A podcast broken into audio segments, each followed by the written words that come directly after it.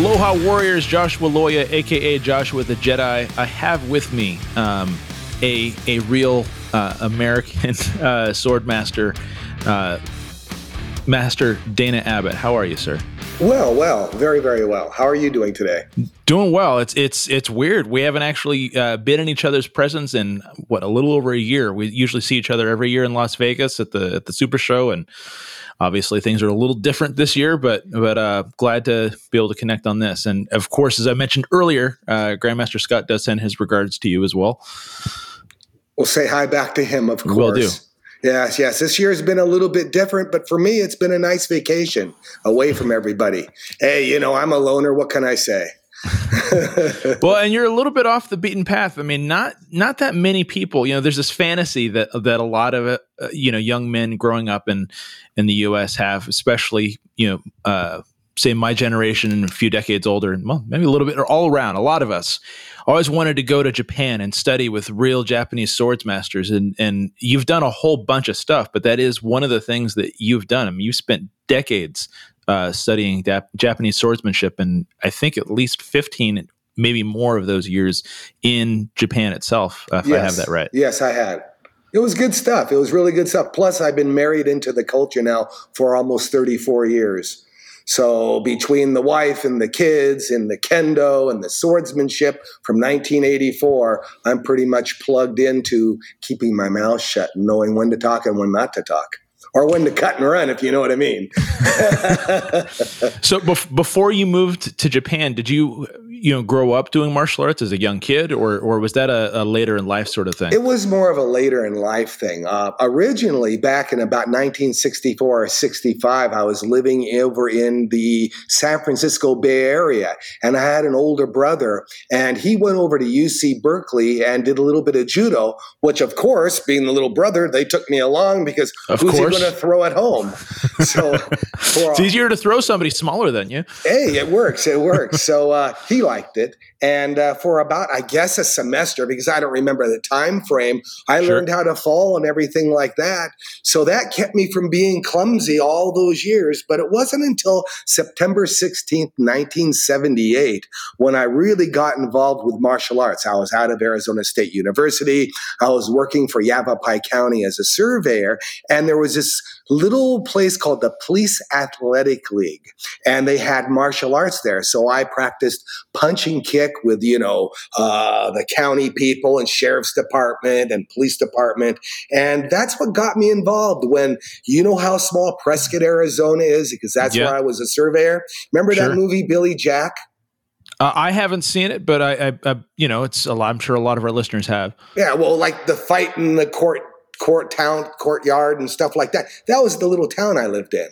So that was a really interesting time and interesting places and really got you interested in martial arts back in the 70s because it was new and unique and it was not everybody on the street did it. Sure. We didn't know anything. I mean you know i, I I came of, of, age in the 80s and 90s, but I remember even as a young kid, you know, growing up in that, we still didn't know anything about, you know, like got Bruce Lee and, and, and Mr. Miyagi and, and, you know, Jackie Chan were like kind of like our, our reference points for a lot of that. Well, before that, it was Jackie Chan, like the drunken master. Yeah. And then a little bit of Bruce Lee, because in 70, 71, he was pretty good in the movies. Yep. Um, there was that David Carradine who did that TV program. But sure, before he did was, any Kung Fu for real. I mean, I don't think he actually he got into martial arts practice himself until you know, well after the series had ended, I think. Well, he was more of a motion person. He was more of an actor yeah. than a martial artist. But hey, that's how it goes. I'm more of a martial artist than an actor. That's why no one knows me.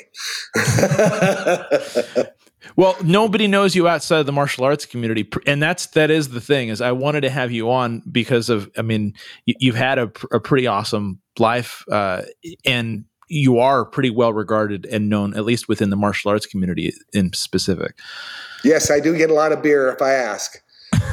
and, and, you make some of your own beer, apparently. I do too. I do too. You know, had to do something with my children, so we uh, started doing beer over this last summer since there was something to do together. You know. Uh, there you yeah, go. Yes.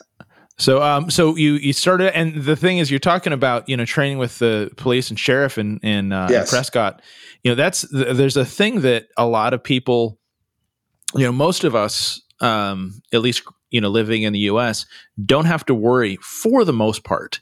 Um, you know, like I think uh, what is it? The the last statistic I've heard, uh, Grandmaster Scott likes to mention this one is uh, one in three of us will ever actually need to use any of this stuff on on average. Yes. Um, and you know, so you were training with people who weren't. It's it's basically hypothetical training for a lot of us. You know, yes. we go in and you know we learn how to take a punch, we learn how to how to defend, or or in your case, um, how to work with a sword or or a magazine, which do hurt.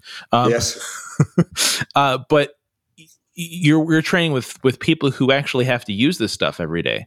Yes. And that that probably had a significant influence in your approach to the martial arts as compared with a lot of people who are, you know, they're uh, you know, they're going to their regular kickboxing gym or, or wherever they're going that that their only context and expectation for fighting is within the context of a, a sanctioned match. Yes, yes. Um, working with the police departments or the police athletic league and those people, um, it was their second gun. And it yeah. taught them foundation and not to make stupid movements as sure. far as dealing with people. So, as when you say it's your second gun, it just was a lot easier to be more balanced and see things from a distance instead of getting up too close. So, if, uh, say, an officer was to uh, do the martial arts, he isn't going to come up and punch and kick anybody. But from his car, he will look at the people a slightly different way. Mm-hmm. And since this was Prescott, Arizona, and in the middle of nowhere, uh, sheriff people, they didn't have partners and they might have had 1,200 square miles to work by themselves. So you had to be a little bit more cautious or be more like an eagle and watch everything with a closer eye. Well, and the other thing too is if, um, you know, an officer or deputy or what have you, if they have that martial arts background, they're probably not as jumpy and grabbing for their gun. They're able to make the decision that, okay, in this instance, it's called for. This distance, maybe it isn't. Uh, yes. at least that's my assumption. You know, no, the more, no, that's, the more true, tools yes. you have. Yes. Well, it teaches you to think a little bit more. Watch. It matures your, what would we say, your reflexes. Yeah. And so well, that's, yes. Well, and that's one of the things that like um like Jocko Willink, who's you know real famous jiu-jitsu guy, you know former Navy SEAL. One of the things he talks about a lot in terms of dealing with some of their more recent controversies is he he thinks actually that um, modern uh, law enforcement officers don't need uh, that they need more training rather than necessarily you know defund the police, all that kind of stuff. He he wants to see a a higher percentage of their time be spent on on training and you know for a lot of it sounds like the officers that you were training with at the athletic club that they were getting a lot more um, than a lot of officers these days get. These days i think he, he was saying and the statistics was something like two hours a year on you know restraint methods and and and you know jiu-jitsu techniques and things that would be applicable to to law enforcement. I, I think it sounds like the officers that you were training with they were able to do in some respects better than a lot of our officers now. Well, because, here's the here's the problem. Know, Not a problem. Right? Here's the change. This was 40 right. years ago. Sure. Cops back then and now are a little different. Plus, a long time ago, back in the 60s or 70s, they thought that, and I've heard this a couple of times, they thought that uh, cops didn't have to be that strong if they had a radio, because with a radio, they could contact everybody else and the cavalry would come a lot better. Whereas before they could use a lot of radio contact and not everybody was on one, you had to take care of the situation yourself. Right. You so, had to be more self sufficient. Right. You had to be. You had to be. So back, you know, say 40 years ago, even though they had more electronics, you still had to be self reliant and had to be a lawman because if you didn't, uh, something would happen because the cavalry never comes on time. uh, you know, you, you, can't. It's it's great when you have the backup. You don't always get it. You right. don't always get it. You don't always get it. So all the training this day and age is more politically correct. How to make sure you don't get someone mad, or you do this, or you do that. But if you think about it, in real law enforcement, by the time a law officer or a law a person of the law comes, it can't be beat around the bush. It has to be direct, simple, and get the job done. Anything else is just teaching civics, if that makes any sense. It does. It does. And I think, you know, we have a tendency to kind of be you know, and I say like whatever the current generation is, you know, I'm, I'm at that very tail end of Generation X myself. So, you know, I used to be the young guy. Now I'm the older guy a little bit. Yes. And, and, and so you know kind of see we think oh we're the the the evolved generation we know how it works and we kind of forget well what are the problems that the you know 30 people 30 years ago they were dealing with? And maybe we can take a page and actually learn something just a little bit and, and, and maybe upgrade what we're doing now. That sounds pretty good. For example, in, in Japan with the police department, because I worked with all the police and military there too, mostly police. And uh, when you go and do kendo over in Japan at different universities, uh, you, a lot of times you end up being a policeman or fire or first responder. And those guys either learn kendo or judo. So if you're bad mouthing an officer and he plays kendo or judo, no matter what you do, bang, you're on the ground. And a lot of people have this misnomer about um, people who do kendo. It's like, oh, that's just like uh, sophisticated. And, and this, these are not my words because I've been at the receiving end of, of some of your students. Uh, the you know a lot of people say, oh, well, that's just like you know. Uh, live action role playing with with with consequences. And it know, is, I, it is if you think that way. It is if you don't go to japan and study your life. It is if you think you get a boffer and you're out there in the park hitting people. It is if you're 50 pounds overweight. It is if you don't do it in succession every day. So yeah sure. for most people it's just role playing. For the samurai 300 years ago, their role playing was just a little bit tougher. So you could say we went from wood to Hatsuwatis, to Shinai, as far as using, you know, bamboo to, to hit people with. But these people that talk about role playing, they've never been hit by a Japanese role player, I guess, because that changed the whole movie they're thinking about. So a lot of times when you're dealing with people that are naysayers or dream stealers or poo-poo awayers, because I run into those people all the time. I'm all sure my, you do. All my teachers always said, they'd point to them and say, those people aren't worthy. That's all. They just have excuses not to do it. If they would do yeah. it, they would they would have they would be buff and quiet. And they'd have a good job because they'd be productive members of society. And that's how the Japanese mindset sees this stuff. Sure. Yes.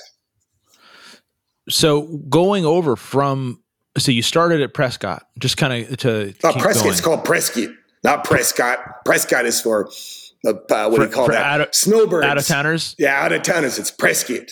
Well, I'm a Californian, so you know I, I say things a little differently. I yeah. Guess, you know. Yes, Prescott. you need a uh, bandana around your throat. Then. Do, do, I do I need to make sure I eat more uh, yogurt and granola too? No, no, no, no, no, no. They don't eat. Well, they do now. It's changed. No, I meant no. Right, but being from out of town, you know, that's the stereotype from from people in California that we we like our, our Birkenstocks and our granola and our, our kombucha and stuff. You know? Sounds like you lived in Santa Cruz.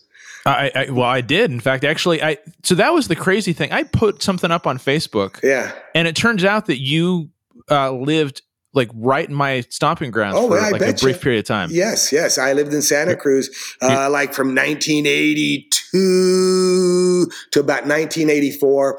Do you remember the Crow's Nest? I do. Yeah, well, it's a great restaurant. I don't know if it's still around uh, anymore, it should but be. It should be. I hope so. Uh, just about maybe a three or four minute walk from there is where I lived on the end, right next to the beach off of Seventh Avenue. Man, that's that's so that's so. You and I were in the same uh, area for o- overlap of a couple years, though. You know, I was still trying to figure out how to how to read and and and walk without stumbling. So I was I was a little bit of a different time frame, but um, so you you you you spent some time up in Santa Cruz, then up in Northern California. Uh, yeah, I was born in California, so you okay. know how that when I was really really young and sure. still have. Well, I had relatives; they're all you know grown old and died right, and right. everything. But uh, yeah, I was born and raised in Northern California up until about fifth sixth grade, and then I uh, they moved me. And and then from from uh, Prescott is it, did I, did I say it right that time? Yeah, Prescott. Yeah. For Prescott, you went to to you know Central California and then eventually made your way to Japan. How yes. did that come about? Because that's that's not something that a lot of people do. Clearly. Well, what happened was is I threw my first kick on in September about uh, was it 42 years ago this month basically, and I threw this first kick and it felt good and I threw another one and I threw a punch, you know, trying to do a kata. And it was right. just something that I was anal retentive enough to practice over and over and over and over sure. and over again. And then I was, as I said earlier, I was working with a police athletic league because that, that's what got me started on Tuesdays and Thursdays, your sure. punch can kick. And then I met one of those Rambo type of guys, a guy that, that was in the army. He was in the Vietnam War. He never came back. One of those weird types and sure. he he was working at a Coronet Five and Dime. Do you know what a Coronet Five and Dime is? Um, or an old I, diner, drugstore yeah, yeah, where everything was sure. a penny. Yeah, where you could sit up there and have milkshakes and junk like that. But he was working. Now, this guy was a little bit older than me, but he was working um, just as a box boy you know, one of those, he's just one of those weird jobs in the military. Right, he's just man. stocking up the, you know, yeah. the whatever. Yeah.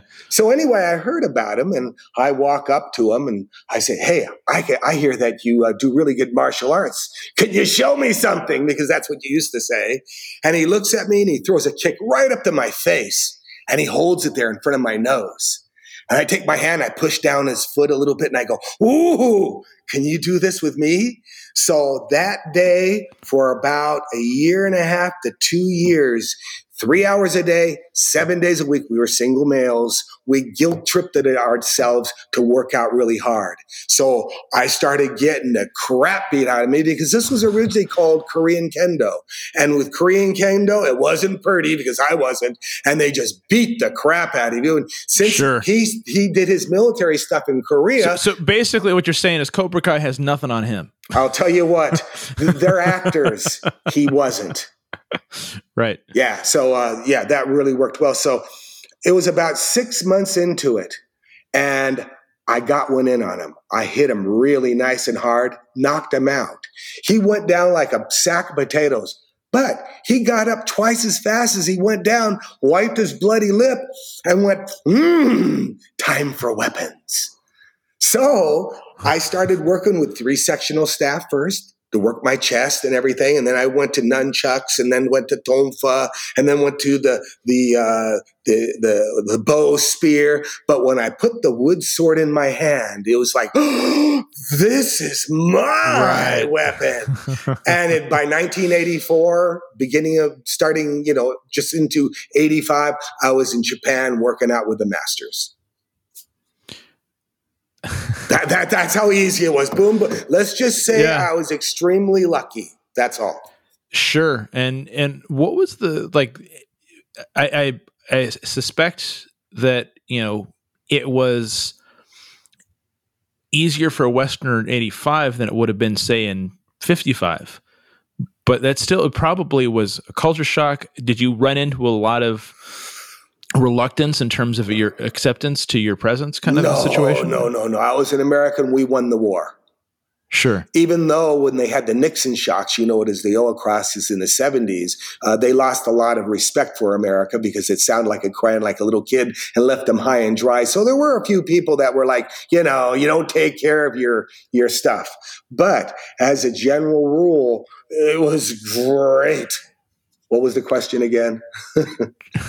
just just the you know the, how receptive people were to your ah, presence and, yes. and you know um, they were really receptive a lot of them said I hadn't seen an American since World War II. All my teachers at Nitai Dai, um, at the Jew Kendo Federation, the Kendo Federations, and all those, they were all World War II vets.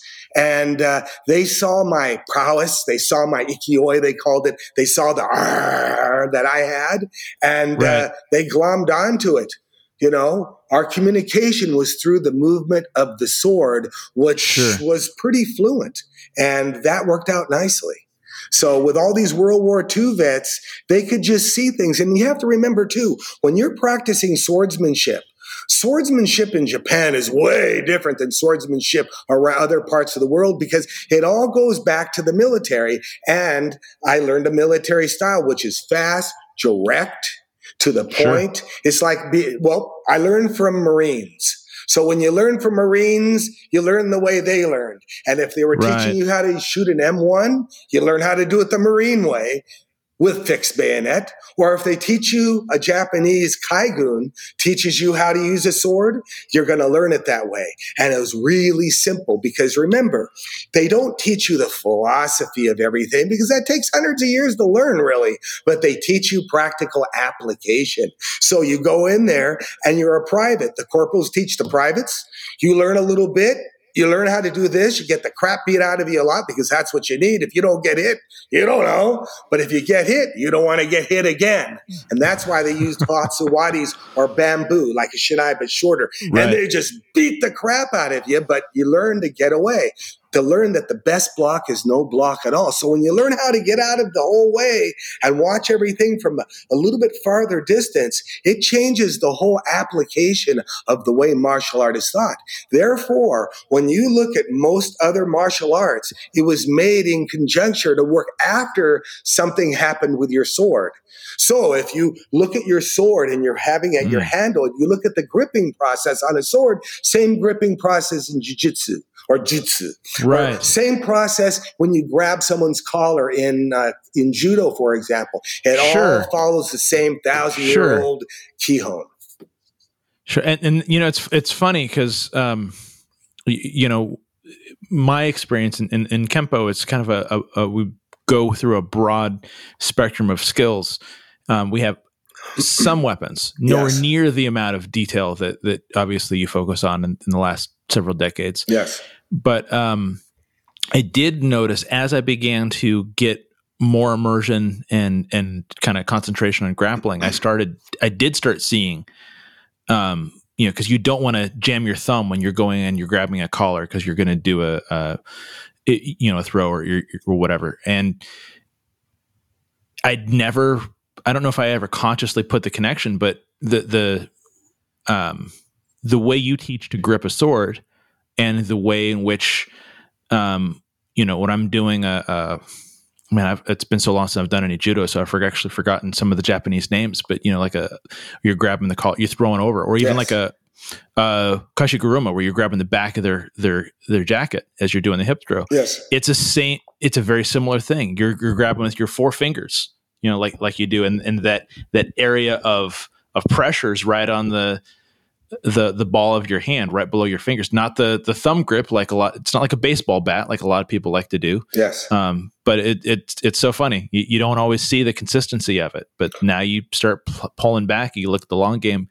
Oh, yeah, it's like that, and that's like that, and you kind of it, it. The more you start practicing the martial arts, and you know, for me, it's been maybe a little over fifteen years.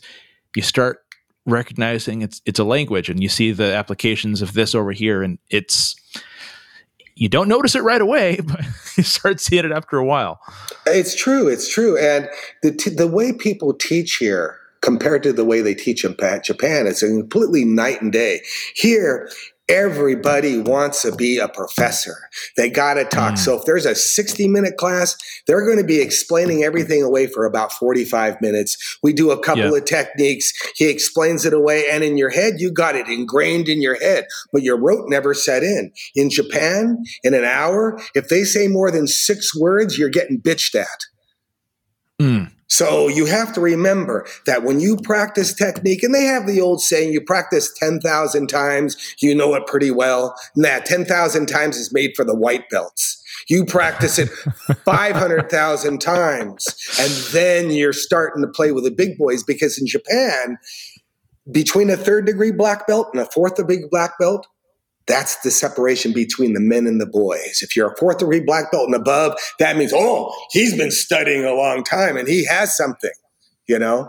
So that that's how I want you yeah, to see I, I do think yes. I don't maybe it's the individualist component of American society. We like to get recognized. Oh, we, we like do. We do. Like, like to get recognized more than we actually like to be good at anything.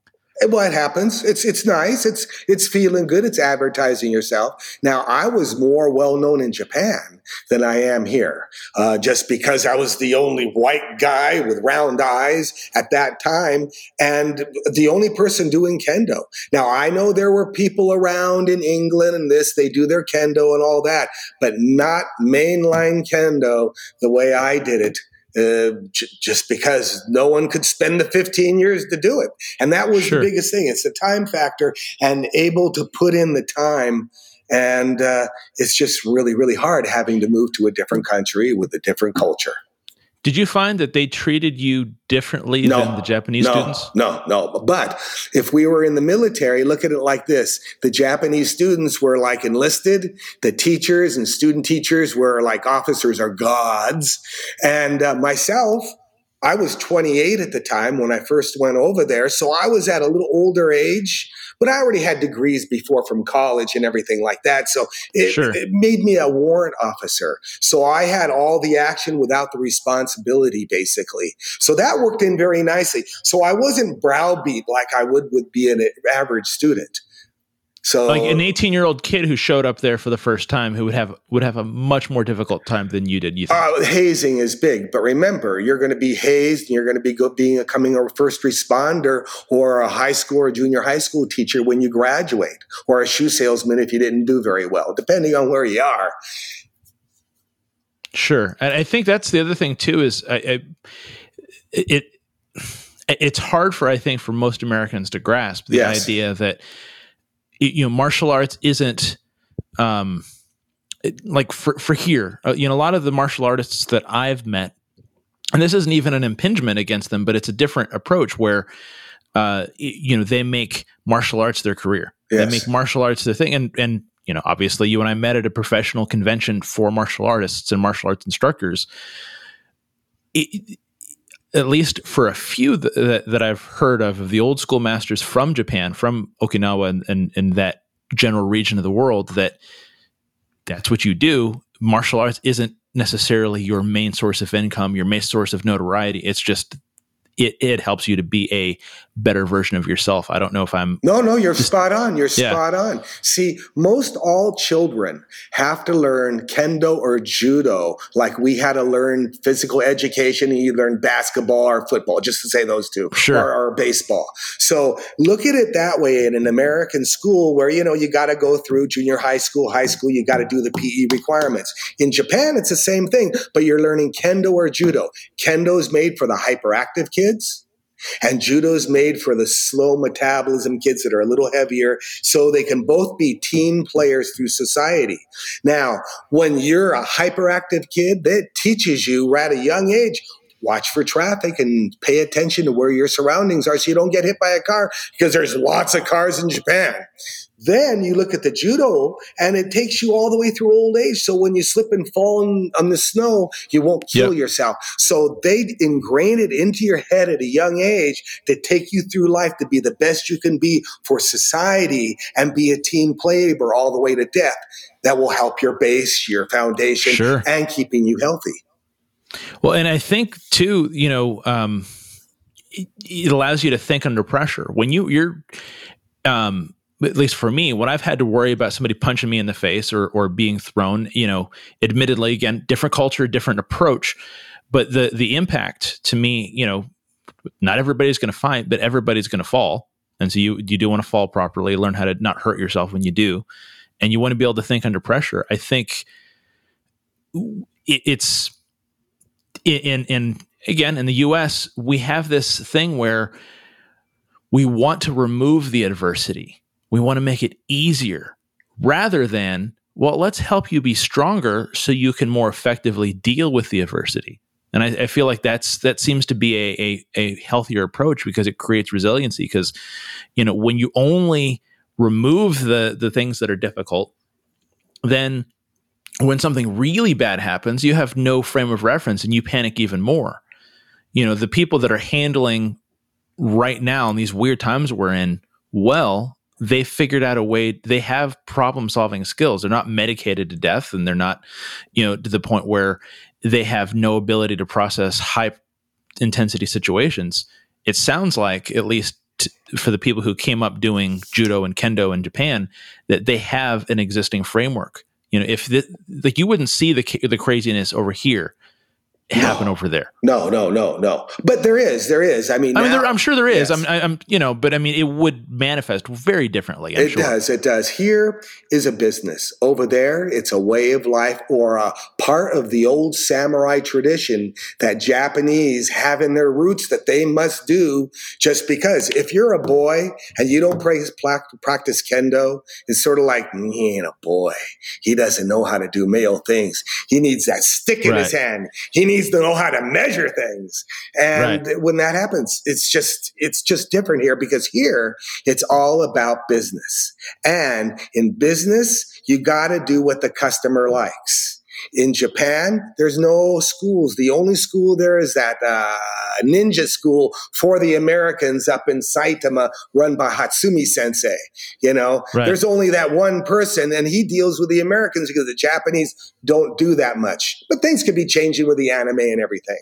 But uh, there, you can't go to a school and find anything. You got to learn your stuff through the Department of Education, and that's why through the Department of Education, there's only two martial arts in Japan, and that is kendo and judo. Anything else, karate, shotokan, anything like that is made for the blue collar worker, and it isn't even part and parcel with the Japanese Department of Education because it's not godly, if that makes any sense. It isn't pure white. It isn't like sumo. It doesn't have right. the the the context that make all Japanese have a tear to their eye when they see it. Sure, and there's there's a certain I I guess I, I don't know I feel like I'm cheapening it, but the, there's a certain inborn uh, poetry. Oh, it is. It, it is. It is. Yeah. yeah, it is. For example, when I see an older, let's say 40 something year old judo guy and they're good, you don't see meanness in his face. You don't see, I'm going to get him and I'm tear him apart or anything like that. You see some big, huge kid uh, having a rubber raft in front of him, jumping off a diving board into the water on top of the raft with a big smile on his face. That's what you see because these guys are martial art nerds and they can roll anybody anybody that doesn't speak English, go over there. Yeah. They'll be babbling tongues soon. But the guys that are really twisting their arms off and everything like that, they're just smiling. Now, here's something I want you to remember. You sure. know, when you take jujitsu down to Brazil, or you take jujitsu to these different countries and then they sure. practice really hard there. That's really, really good. But when they, a Japanese, they take it back over to Japan, the Japanese don't care if they win or lose as much. As long as they make you happy, that's what they call saving face. So when you hear about these Americans going over to Japan and kicking all their asses and they ain't nothing, well, it's because the Japanese really don't care as much. And it's better to make you happy. So you take the art and make it bigger in your country. Sure. So they'll take a hit to their name or whatever just to propagate the art for the next generation. Cause that's more important because one person doesn't do it. It, it. The, the masters that I have and, and martial artists that I have had the, the privilege of training with yes. that scare me are not the ones that hit hard and and kind of prove tough. Yes. It, it, you know, there have been, um, you know, I, I, I, I can barely remember, you know, maybe less than five times that I've come close to being hurt uh, in all the times training with Grandmaster Scott. He trains his students carefully. Yes. But there's restraint there. And, and with the people that I, I have, the people that have scared me are the people that just barely uh, you, you could tell that if they unleashed okay this could be scary but they're flowing with you so smoothly that they're they're they're not breathing hard at all. They're not sweating. Meanwhile i'm like panting trying to figure out what where this person's moving. It, it's it's not a matter of and and i can tell that when i go to do say a a, a kimura or a, or any kind of of you know arm lock or something like that that they they kind of flow with it and they they and they so effortlessly get out of it. It's not a there's no toughness. There's no it, it's not it's not easy for me. Yeah. it, it is and it isn't. And it is a sort of an indefinable thing that you can't really articulate until you've experienced somebody who's able to do that. And it sounds like you know are that typical American brashness and ego uh, that like oh you know, we're better and and they don't have the presence of mind to kind of go oh he was letting me. Well, just because it's just the way it is, just the way it is. In uh, do, do you have any stories or or, or maybe uh, incidents or experiences that that jump out at you when you reflect on your years in Japan? Oh, I got tons. Just give me a subject. All right. So, uh, was there ever a training time? Yes. That scared you? Um, for example, there wasn't a training time that I was scared at. There were training times that I was just worn out. Remember, when you practice the way of the sword, um, I didn't practice in any dojo. I practiced at Nihon Taiiku Daigaku, the pr- pristine or premier or the bestest um, kendo college in Japan. And I was personally taken under the wing by the headmaster, Abe Sensei, who was there from 1955 to 85. And uh, uh, remember when uh, MacArthur came in and said, no more kendo, no more of this kamikaze stuff, and they stopped right. it all? Then about eight or 10 years later, they started it all again. Well, the university sure. I went to was like a version of of uh, hold on, hold on, West Point, and then MacArthur okay. came in and says, "No more West Point." Then they changed the name to uh, a university for sports a little bit more, and they kept it there. They just said a sport instead. So my teacher from 1955 just taught that way. So ask me the question again. So you you were, I was asking you originally if there was a training time that scared you, but yes. it sounds like there was a time that well, that wore you out or it, that where it, you were worn out. Well, remember, since I said that before, you got to imagine that you got to go with the flow. You can't be independent. You got to go with the crowd, and the crowd works right. out six days a week from six in the morning till about five thirty to seven in the evening, and on Sundays is tournament. If you take anything away from that, you are not a real Kendo student. And the old masters, there's three things back in that day Kendo, whiskey, tobacco. Anything past that, you don't need. Just the way it is. Now, I can honestly say that I was sucking down a couple of gallons of water a day just because you work out so hard. Moreover, right, you sweat so much. Oh, yeah. is is hard on you. Moreover, that they don't hit soft; they hit at real speed in real time, which means that you get hit at you get hit with a bamboo sword with the snap and everything in there. So the things I had to worry about was staying healthy and not wearing my out, mm. myself out too much. So I'd find myself at least every couple of few weeks urinating blood or brown because I was getting trumped, I was getting hit, I was getting thrown down, I was getting kicked, stabbed in the ground, and you hear my throat. It sounds pretty coarse. Um, I got hit in the throat with the tip of the sword so many times that it created a, a, scar tissue on it. And it put me in the hospital for like a month and a half. And with drip injection, I didn't even talk, you know, it put me wow. out that bad. But then again, hey, just had to wear a mask. Uh, because it turned into a bronchial asthma. You know how it is, a chronic one. Sure. So sure. it got really bad. They told me, Dana, you got to move back to your country. It's going to kill you. But I just went along and, uh, then I, I couldn't breathe anymore. And I found out that if I, instead of taking drugs, if I ran about a mile, mile and a half, it started opening up my lungs again. So I put those together. And within a short amount of time, I was back on the floor doing kendo, but with loud ki. So throughout Japan, I was known as the biggest kier in town. And that's the most and, it's funny. I, I the one of the things that when I reflect on being around you and your students, yes, one of the most profound, like distinctives I noticed is how like distinctive your kiais are. Your your ki, uh, the ki of your son and your your student Tom. I, at least I don't yes. know how long he he studied with. It, you can hear them from across the entire floor. Like you, you guys are in your your area where you're, um, you know, showcasing the the chambara, and then on the other side, I can hear oh that's tom. That's master abbott that that's that's chance. Okay. Because it's so loud.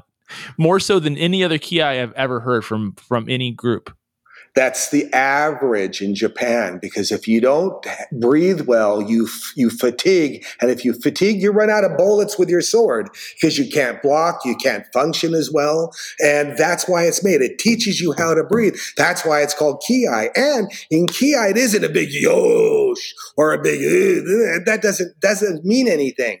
There are short kiais, long kiais.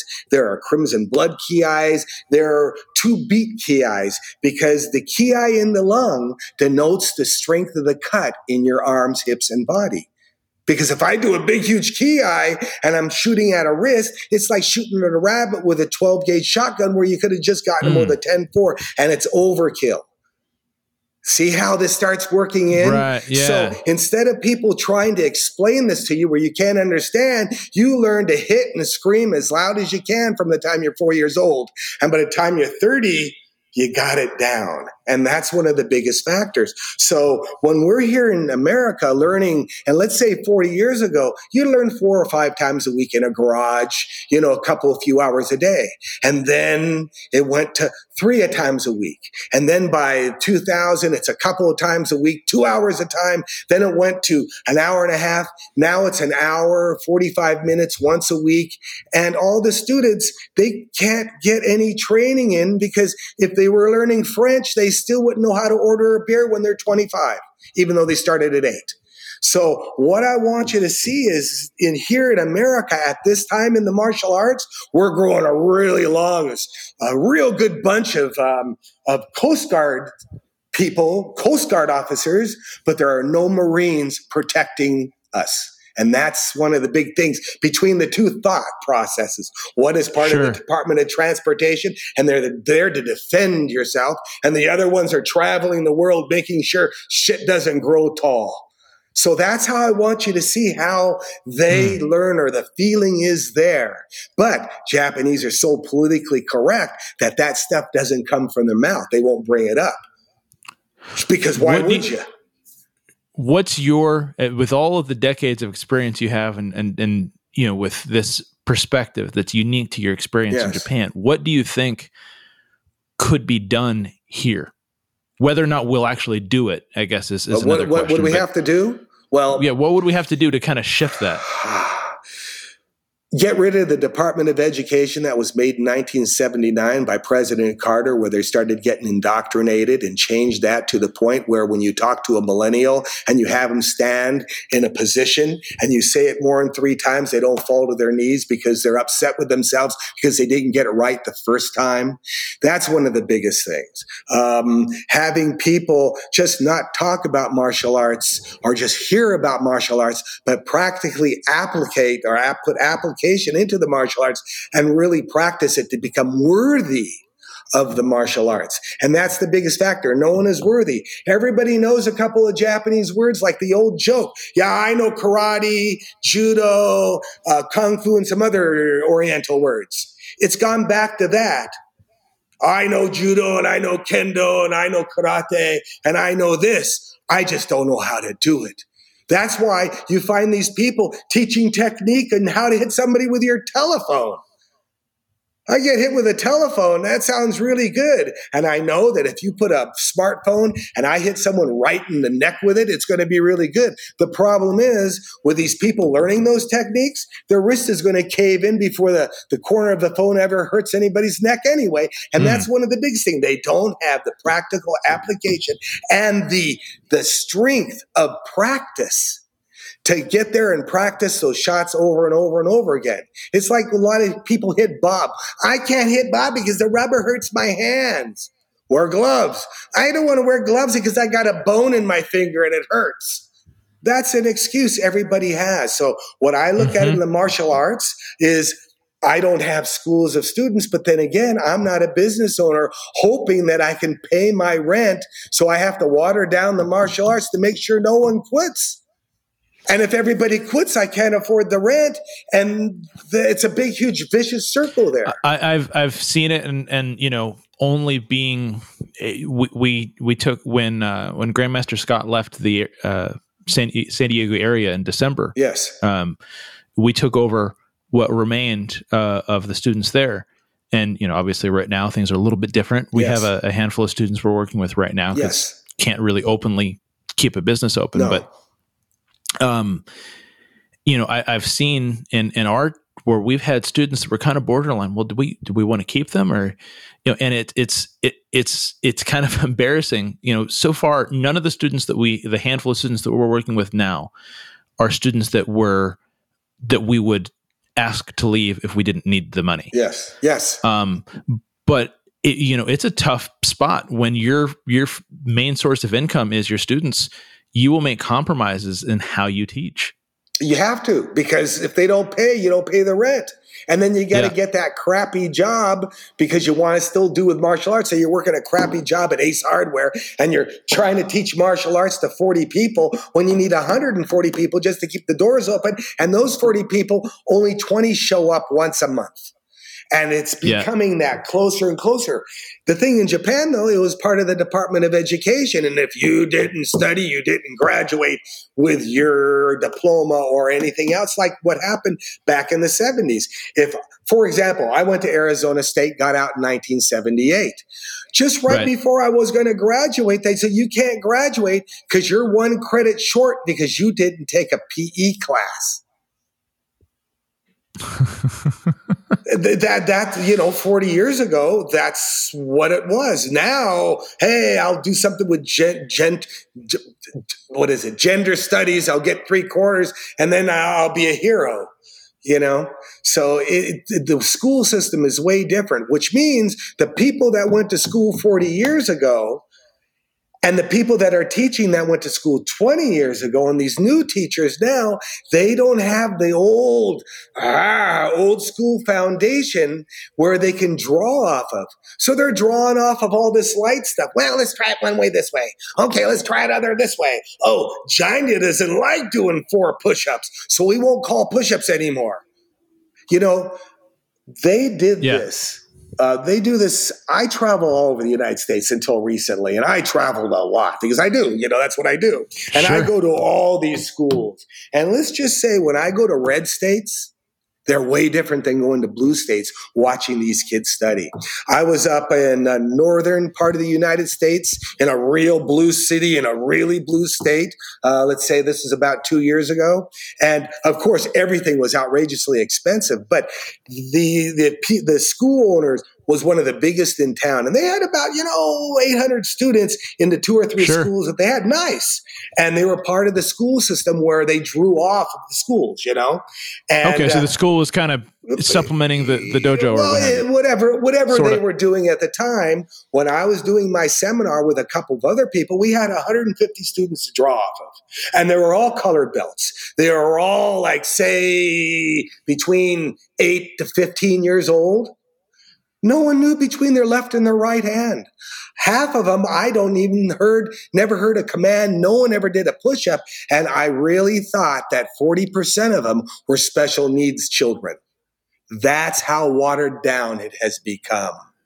Sure you know and i see that. And i was talking to one of the teachers there because it wasn't his school or anything like that. And he goes yeah that's how they're teaching because if they don't a parent will call up and complain and try to have you fired or the stuff thrown out of your school because parents don't want to correct anymore. There are not very happy people and they are vindictive. And if they can take a teacher and screw with them because they didn't get a lollipop in life, so be it. So I can see parents now in these days. I wouldn't want parents around my kids teaching because I can't teach them well, what they need to be taught. And I see that too. Like I, I've been in classes where it, it, it hasn't gotten to the point where I've ever had to say anything to a parent, but I have experienced where I'm, I'm teaching a class. I'm teaching, let's say, I, I hate saying Johnny because that's the one we use all the time. Yeah. Let's let's say Seth, whatever. Yes. You know, t- teaching teaching young little Seth, and no, I don't have a student named Seth. Just hypothetical. Yes. But I'm but I'm having him like, all right, you're you're goofing off. Go ahead. You know, you were uh, you were talking when when Sensei was talking. You know, my my wife. Uh, you got 10 push-ups or whatever or or you're doing uh, your your your your technique and you're you're you're kind of doing this and and the, meanwhile their mom is trying to coach them from the sideline and tell them how to stand and how to move. I'm like, it, I, have never at the been at the point where I felt comfortable doing this, but I'm I'm kind of like, well, if if you're going to teach your kid how to do karate, why are you having me here? There it why, is. Why, yes. Why? Why? If if you're going to teach your kid how to do how to kick, then then wh- why are you paying me? Now, granted, I haven't gotten to that point because one, it's it hasn't been so egregious. It's it's it's it's been okay because it's been with kids, sort of, but it's also been it, that goes back to that compromise, even in my own self of I can't afford to lose the student, so not, I can't be this direct with the parent. I can be very direct with the parent since I'm not there. The nice yeah. thing about it is that school owners love it when I come in because I discipline them the way you should, where they can't, and they sort of have a little snide little smile on their face over in their office as they're watching. But I easily, if there's 30 kids in there, for example, we're still talking about all the sets, and say right. there's a set there, and he's a blue belt. I'm not going to say his name because I don't know the kids' names. I just go blue belt, 10 push-ups, and when the mother chirps up a little bit, I point at her and I go, "You want to be part of this?" No, I don't say anything anything like that. I just say 10 push ups to her, too. Shuts them up really fast. if she does 10 push ups, then she can tell him how to kick.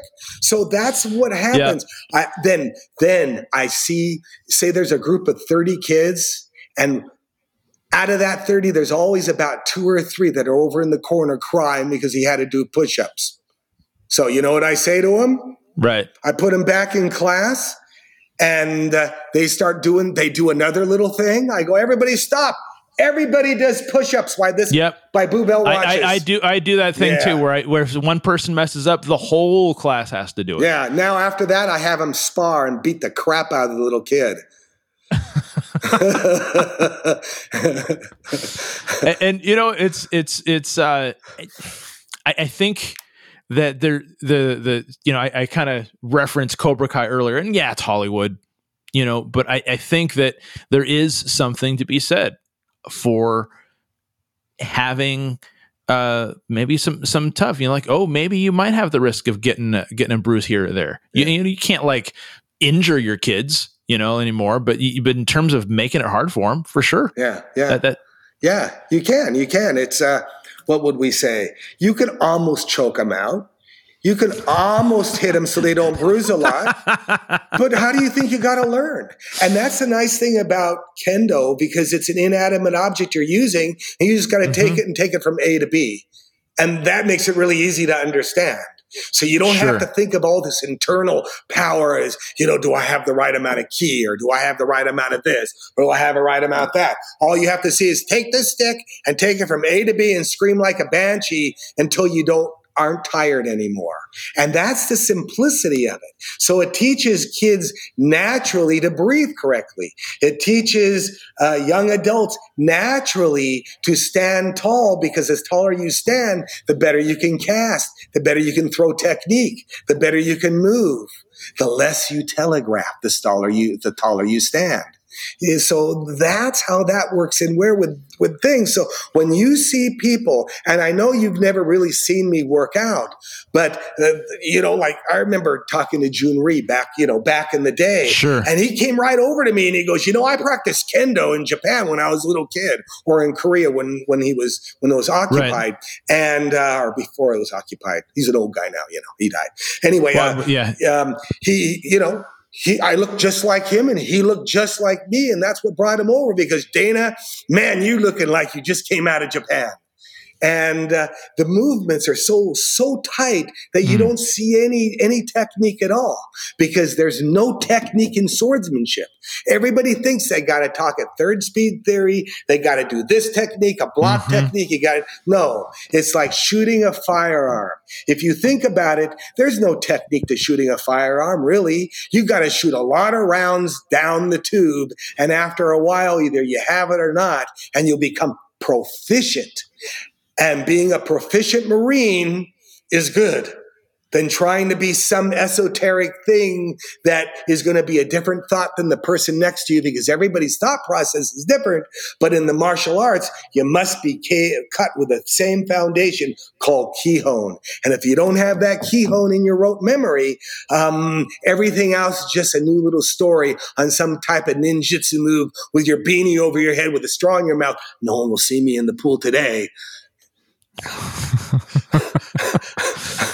So for for those people who are still with us, yes. and I'm sure we got a few. Yes. Um, and I do want to get into some of your other yes. uh, I- adventures too, but I want for if for, if there are any parents listening, yes. or any but you know either parents or people who are interested in training for themselves. Yes. What two? I guess two part question. Yes. One, what are the types of things they should look for in learning martial arts okay. and, and, and, and in a school and or uh, you know you kind of what's actually going to help them to be a better martial artist okay. or to help them to actually you know kind of make it a not just a play acting thing but something that will elevate the quality of their life and then two what types of things would be helpful or should they do to prepare or outside of that to be ready for such a uh, an undertaking Okay. Well, the first one is really, really easy. And this is going to be a different answer than you, you think about, but it's proximity. If you're not, as a parent, if you're not close to the school, you're not going to get to the school on time and you're always going to be late. Or after a few months, everything gets slat, lax and you don't bring your kid on time. You should bring the kid 10 minutes before school starts so he can run around and play with the kids. But when you bring him in late, it screws up the whole class. It disrupts this, it disrupts that. So if I was a teacher talking to all the parents, parents, gawaruindesu, which means parents need to be a little better on making sure their kids are there to learn on time. That's why they have school bells in first, second, and third grade. Mm-hmm. And they get notes from their teachers when the kids are late because it's telling the parents, get your act together. So that's what I want them to look for. Second thing on looking for something away from proximity is you got to find a school that, as I said, has to be down the street so the kid wants to learn it. I don't know if you want to do taekwondo, or if I don't know want if you do BJJ. I don't know if you want to do punch kick. But what I do want them to look at is half of the kids do it for a month for free. Don't put any mm. money into it. Don't go into a co- contract that's going to cost a few years because your kids will never finish it, and you'll be arguing with a uh, one of those credit companies for years because you created you made a contract for your kid to learn for three years to get his black belt the famous black belt, and they're only trying to get it one time a week and they come in late. So, to make a whole long story short, if the kids don't get there on time and you spend a lot of money and you're not pushing the kids to go and you're a dream stealer going, um, Johnny, you got to do this, this, and that. Can you see? Plus, there is so many other things that take away to the kids now. What I mean is there's TVs, mm-hmm. there's books, everything else is happening. And be doing martial arts, you got to really focus to work your mind and body together to allow you to hear it, think it, and then be absorbed into your rote memory. Now, the second thing is being ready for it. If it's set into your kihon and your foundation after your parents have taken you to the school and you got it down and you actually listen to the teacher instead of playing, you know, patty cakes with the students. You know how that is. Then you start right. learning how to move. So if you're a kid, you've taken, say you're a, by the time you're a purple belt, by the time you're a purple belt, you'll be able to jab a kid in the eye you know, or an adult in the eye. So you have to think about it. If your kids need to be ready, they also need then to go and take a fist class or a red man class or one of those classes where they go to a separate teacher that teaches women how to get out of situations. So and they would dress up in these old red man suits and the women get oh, in. Oh, you're talking about the big padded thing yeah, where you can hit yeah, them? Yeah, yeah, yeah. Yeah, and they get in the suit and women, you know, young women, older women. I didn't teach my kids as much as I sent them to those types. And they learn how to do this in real time and feel what it's like to hit real things and get hurt because you're going to hit someone upside the head with your fist as a kid or as an adult with no practical application. You're going to be rubbing that wrist for a week. So this teaches yeah. that. So away from the school that you're taking the kids to, maybe once every six months, you have to take the children to a, to a place where they can actually use their hands without getting hurt. So, so you said take them to a red man class, so the place yes. where they, you know, the guy dresses up in the big suit and everything, yes. and, and and they essentially away from the school, right? Yes, away from like the school separate... completely. Matter of fact, you don't even have to tell your teacher you're doing this because it's not their business. They're getting right. paid to teach twice a week. But on a Saturday or a Sunday, about every six months, you take the kid to this other class. So all the stuff he learned, he applies it. And if he does poorly, then the parent can see or the kid himself can see his his own uh, what is it poor points and what he needs to polish. He can do, the kid will do one or two things shut down like a millennial does when you hit him, or be, have the perseverance to go on there because one thing is for true it doesn't hurt any less when you close your eyes when you're getting hit. I, I, hey, I'll, I'll, I'll say that that's true. You got that. I've been hit. It's- so when these kids they say be ready for it, what should they be ready for? The answer to the second question is easy: know the key home, know their surroundings, know when they're going to get hit, not to look away because it doesn't hurt any less, and make sure that if they're going to really get in trouble are they're in trouble and they're getting hit by someone that's much bigger than them, an opponent that wants to really tear them apart, you don't hit him in the shoulder. You don't hit him in the chest. You play that, those ridge hand to the throat, to the eyes, to the ears, to the soft tissue areas, because then you can take down most anybody. I mean, Dwayne Johnson, The Rock, you hit him in the chest, you hit him in the throat, he'll look at you and listen a little bit more, even if you're an eight year old kid. True that. Now, a, a sort of a connected yes. question for somebody who is an adult. Yes. Who maybe they've trained before, maybe they haven't, whatever. Yeah. If they want to take upon this path later in life, what do you say to them? Uh, well, what's the adult version of this? That's a little bit harder because most adults don't want to hurt their hands, and most people that are thinking about self defense, they don't want to get their fingers hurt. So it's all about me punching something that's really, really boring, and my fingers hurt, and I'm not doing a click. I don't know what to do. Have them use a prop. Let's say uh, something simple like rolling up a magazine. You've seen me do these before, and have and, them, Yep, and I've been on the receiving end of those magazines. And I'll too. tell you what, what it does for women is it gives them something to work with that they don't hurt their hand. They can hold it. They can whack stuff. Start getting that experience because if they get, let's say, um, I got my uh, my magazine. What am I going to hit? There's nothing in the house. There's your chair with a high back, or there's the tree mm. there. You whack this and you whack that. The first five or ten whacks, you go, my wrist sort of hurts. And they, as an adult, they learn how to strengthen their wrist a little bit, and they start whacking it that way. Left hand, right hand, go back and forth. Just with that, just a little bit, they learn to whack, whack, stab, stab, whack, whack, and just keep it down to just a couple of few techniques that they can take out of their arsenal at any given time, at any type of the day, in any situation, even carrying groceries. What do you do? Well, since I learned how to take a magazine and whack people in the head, and I feel really good about that, I don't have a magazine now, but I know maybe with the same effort, my elbows in and everything, just stick them in the throat with my fingers. I might break a finger, but if I broke a finger in his throat, he ain't coming after me a second time. So look at it that way. And remember, most people that attack you, their face is on you. They want to smell the fear. You just make sure you turn it around.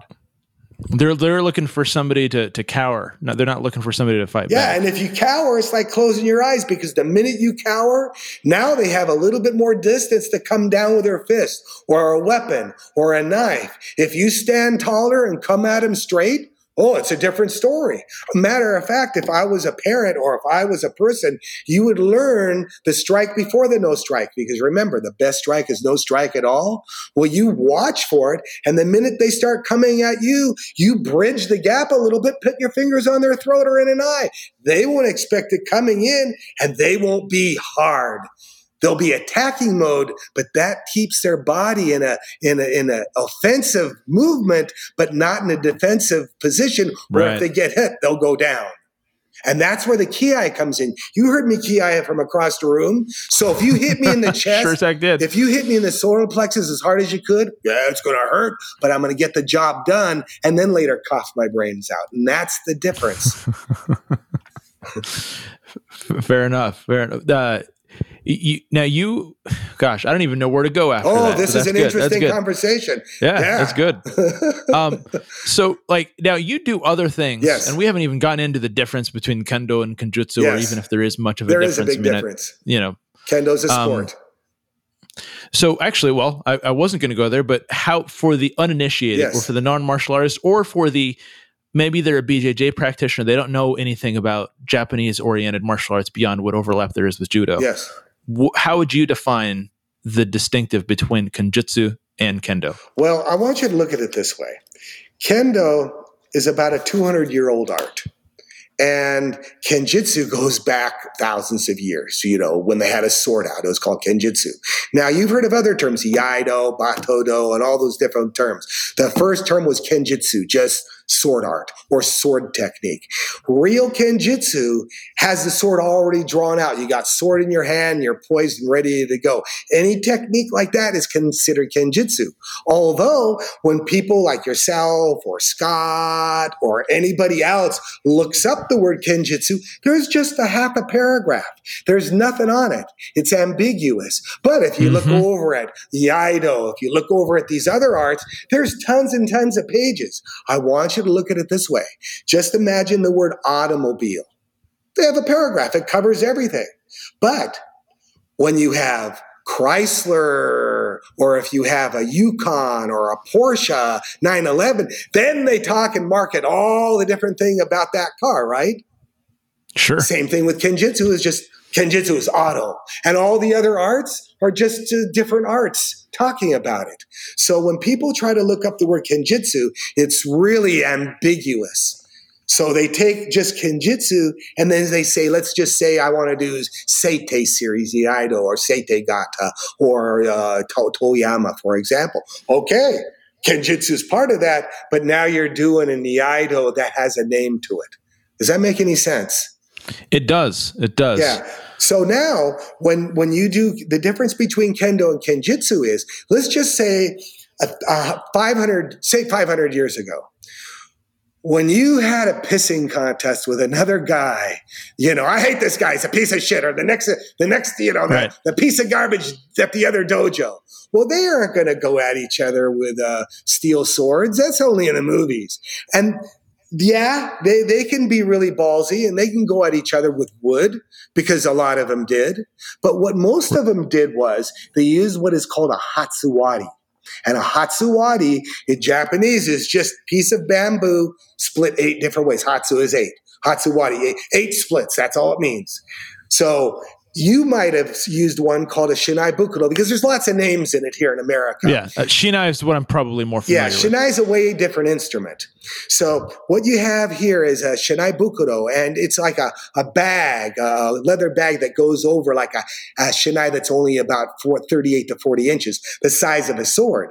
But the Shinai is about 45, 47 inches, a little bit shorter depending on if it's youth or not. And I want you to look at the difference between a Kenjutsu um, bamboo sword and a Kendo one is. Re- remember back in the 50s or 60s and even early 70s when you played tennis? You had a little tennis racket, a little wood tennis racket, and you beat it around. And then all of a sudden, they started making tennis rackets with bigger faces so you mm, could hit easier. Yeah, I had an old school tennis racket when I was a kid, and it was tiny. And then I saw them when I got older, and it, they were way larger. Okay, well, the kendo sort of became that for the people that just weren't samurai, for the people that were almost a samurai, but we want them to look like tennis experts too. So you get an old tennis guy from the 40s, but played on clay and grass, they kick the shit out of a new one now and not go away with pulled muscles. So you can see old school versus new school. So to the kendo players now, compared to the old guys back in the day, they go, kendo's made for girls. no one would ever do kendo. And that was really thought against up 200 years ago. So here we are back 500 years ago now, and say they have the Hatsuwari, what I was talking about. So those guys would go together with no equipment and they would fight with a Hatsuwari. And whoever got beat up first they that that they'd configure that. So nowadays, where you hear all these guys talking about you know ninjutsu guys, I'm a sword expert, I'm all this. They should get some hatsuwaris and go at it. And usually within two minutes, everybody knows. And that's the cool thing about Japan.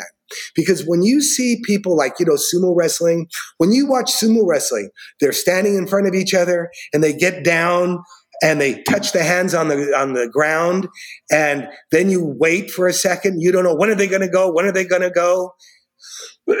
Usually it's between them and they decide who goes. Or if you see in kendo they squat down and the minute they start coming back up that tells everybody that i'm ready so in, in Japan, everybody's always ready. Here in America, I hit someone, they go, I'm not ready. I'm not ready. You know, let's do it over. Now, here in America, when I when, when I take the Hatsuwari or the Chambara equipment, because I have to use Chambara equipment here in the U.S. If I used a Kendo Shinai or a Hatsuwari thing, I wouldn't. Oh, have, you get you get lawsuits all over oh, the place. Oh, I would have been called everything you know, so it, you know, you really. For those not in the know, the chambara is a, essentially a foam sword. It still hurts, but it doesn't do the same kind of. It's an uh, engineered a, foam sword with a patent that allows me to hit you as hard as I can, and it feels like you get hit without the pain or injury involved, which is real good. And it follows along uh, uh, a, a, a Hatsuwari.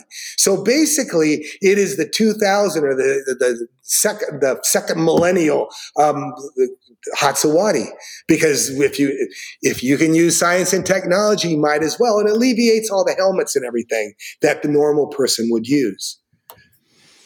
Yeah, it, you know, it just works in nicely that way. Yeah. So um, more questions if on kendo because I go off on tangents here. No, it's good. I like it because because because here's the thing is people look at me and they go, "Oh, you're martial artist. You've been training for 15 years, third degree black belt. You must know a lot." Well, I know a little. I knew a lot when I was uh, when I had 15 years in. I knew a lot. My Japanese right, well, was so impeccable. Now I don't know nothing. Well, my point is, is by comparison, right? Yeah. Like if, if you were to stack my years of experience as compared with yours, you got a lot of stuff that that you know that I don't know. So I'm happy to kind of let you go off and and and, and share these stories, and you know, so it, no problem there. Good, good, good. Um, I, I, I do want to because uh, I know you've done martial arts has informed how you've lived your life. Yes. Um, you've done like some some marathons. You run in the hot desert because you're out there in in uh, in Arizona. Um, although I do want to share uh, a, a, story you told me. Yes. Maybe you can bridge the gaps. Yes. So you have a student of yours, uh, Mike Armstrong, yes. who is um, like me. Yes. Uh, he is uh, totally blind. Yes. And this is the story that I, I don't know if I heard it from you or if I heard it from your son Chance.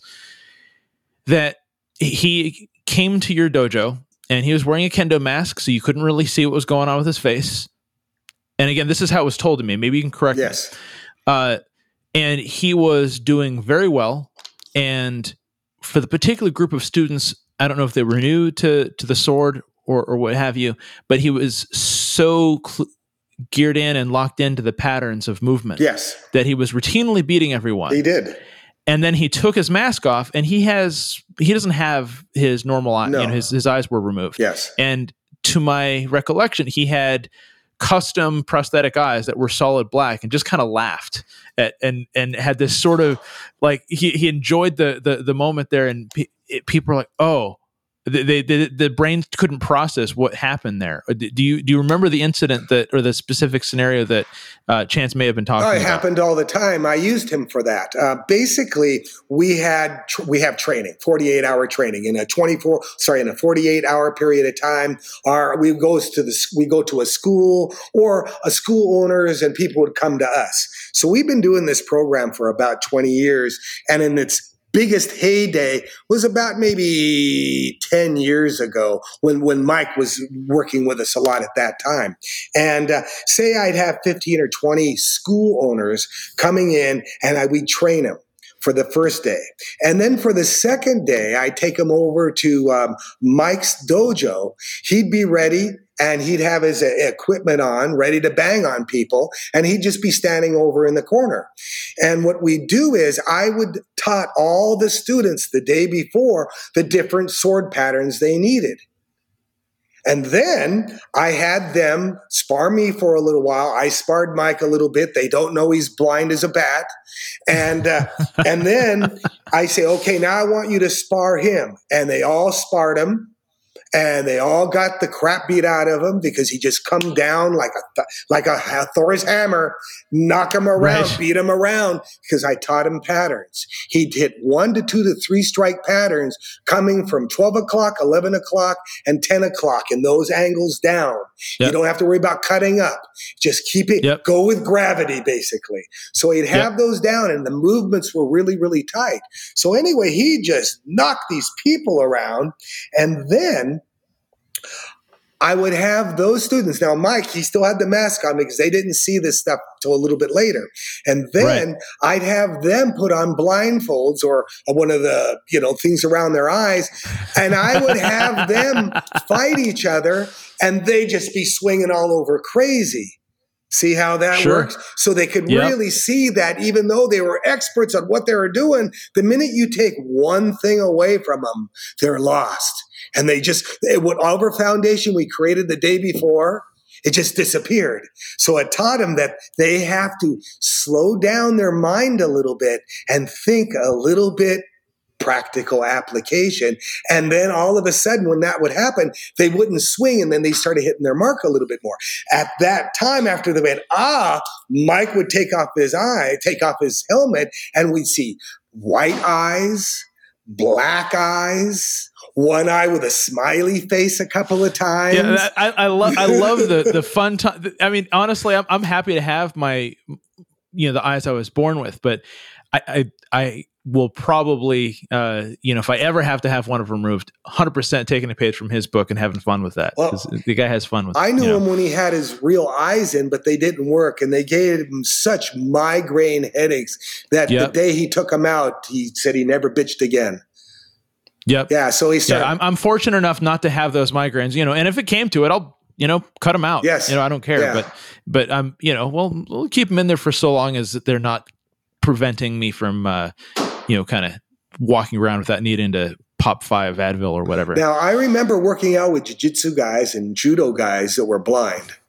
And I'll sure that's that's a lot more common. A lot of people tend, you know, a lot of blind or, or guys who can't see very well have a tendency to gravitate towards grappling arts. That that makes sense. Well, I'll tell you what. If I uh, uh, I don't want to get grappled down by Mike. No, no, no. no I'd uh, rather get grappled down by one of these blue belts at Megaton or whatever like that.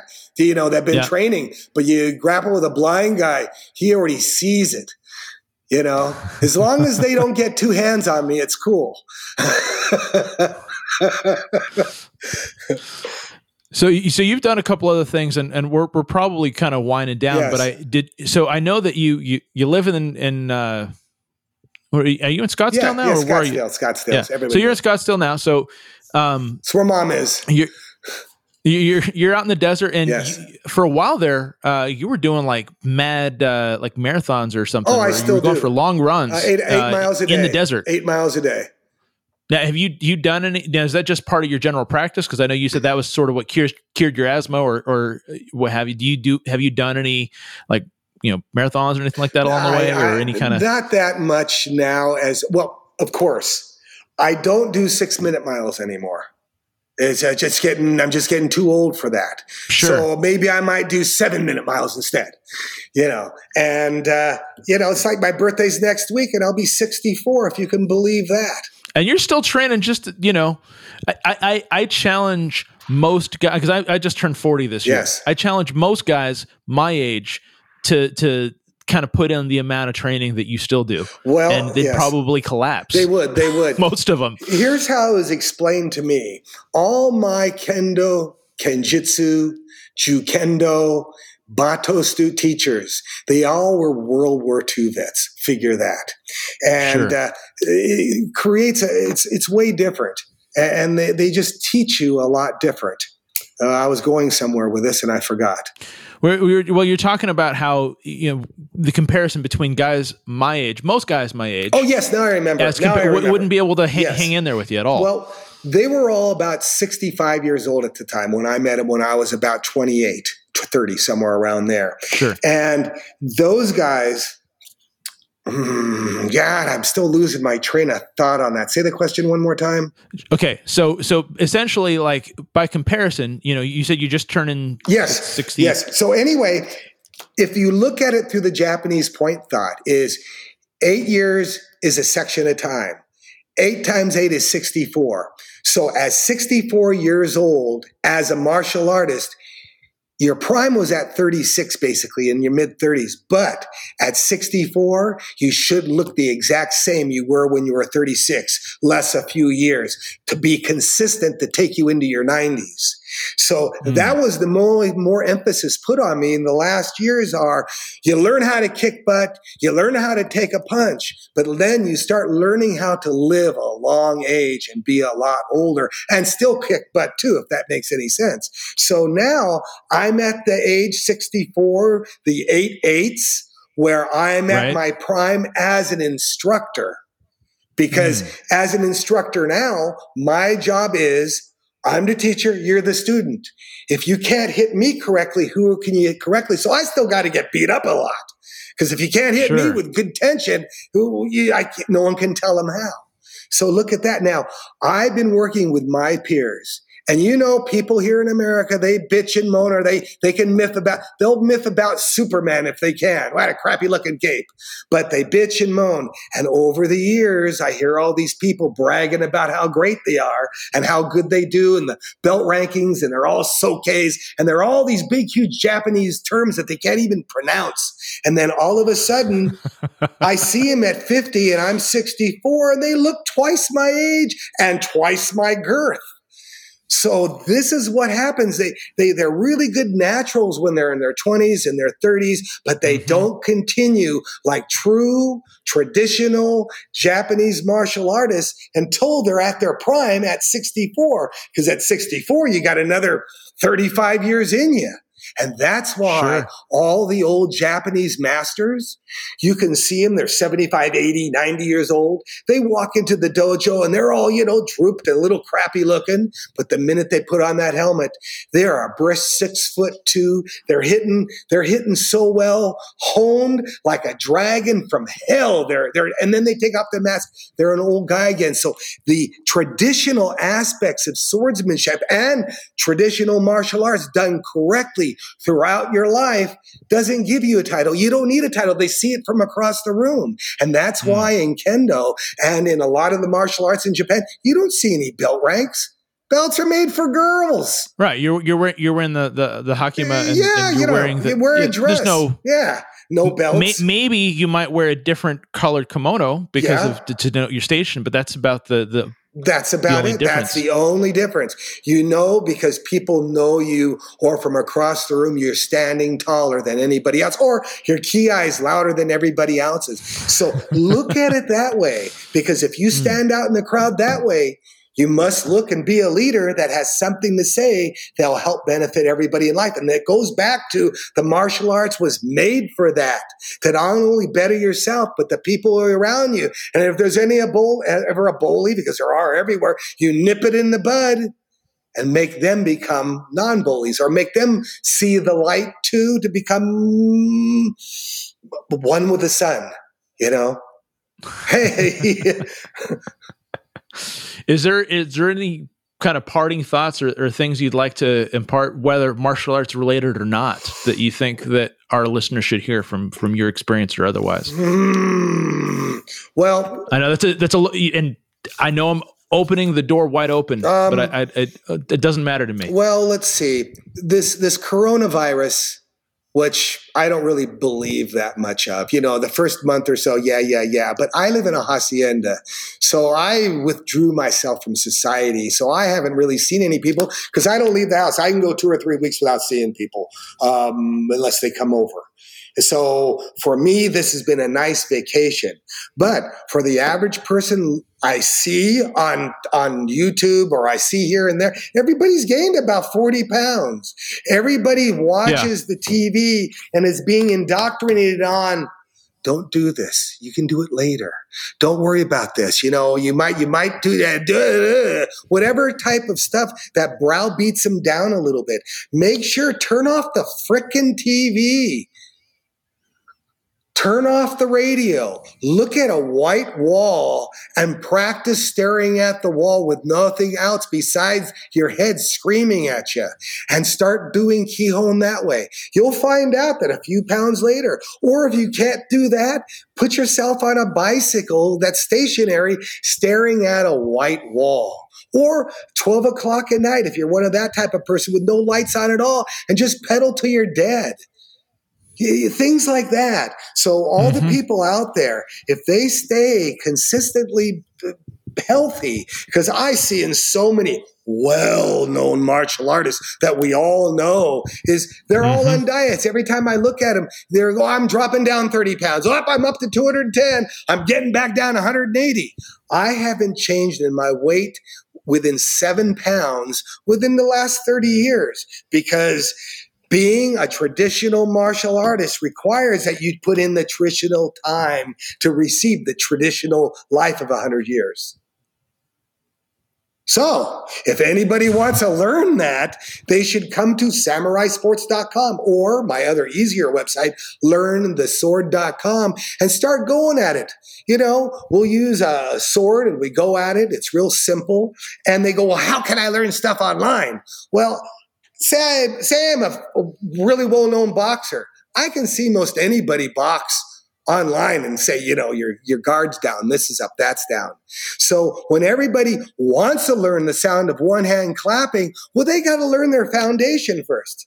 You know, they want to yep. they want to be told and they want to learn and absorb how to be a, you know, how to work with a force and how to be a samurai warrior, but they don't learn the first two steps on getting a foundation started. So you everybody, when your teacher says only do A, don't think it, you're done with it and go to B. Because you're not ever done with A. I've been doing the same eight katas for 40 years. I'm getting pretty good at them. If I as a, I would hope so after 40 but years. I'm not. I still suck at it because the spirit of the thing will never be a hundred percent because it isn't. And that's why the old masters, they even say they're not good enough yet because you have to attain your expertise, but it's a lifetime endeavor. So everybody looking around and, well, I want to do this thing today. I want to do another thing tomorrow. Great. Do whatever you like, but make sure that it's consistent and you do it. And if you blow it off, don't try to, well, I'm going to make up at the end of the week or I'm going to make up in two weeks. Just you got 24 hours a day. You can cut out 20 minutes. If you're doing yoga, do it for 20 minutes. If you're doing anything, do that for 20 minutes. If you're running on a bicycle, do it for 20 minutes twice a day. If you want to be really good at do it thrice a day. Same as with the language. If we make it real simple for the basic layman to learn this is if I'm going to learn French, I'm going to do it once a day, once a week for an hour. I don't think I'm going to get too much you know, done. But if I start learning 20 minutes in the morning, 20 minutes over a break, 10 minutes in the evening before I go to bed, after about 90 days, at least my accent might get better. And just for example, how my Japanese got my like my English, because if you spoke in Japanese, we'd have the same exact conversation, is what I did was I read children's books. Remember when you were in hmm. second grade, you read sure. children books, you read books aloud with the class? Because it told them you know what you were doing. Well, that's how you do it in the martial arts too. You, like you do in a language. I read aloud, even at, in my 30s and 40s, those uh, novels. And if you read aloud four or five novels in a different language, you'll start getting the patterns and everything down pretty well, correct? That's why all Europeans know English well because they read a lot of English. So, same thing with the martial arts. If you do the same thing and become consistent, you'll be really fluent in that art or a smattering of whatever you do because you'll be able to combine techniques as long as you're consistent with them and they're thorough.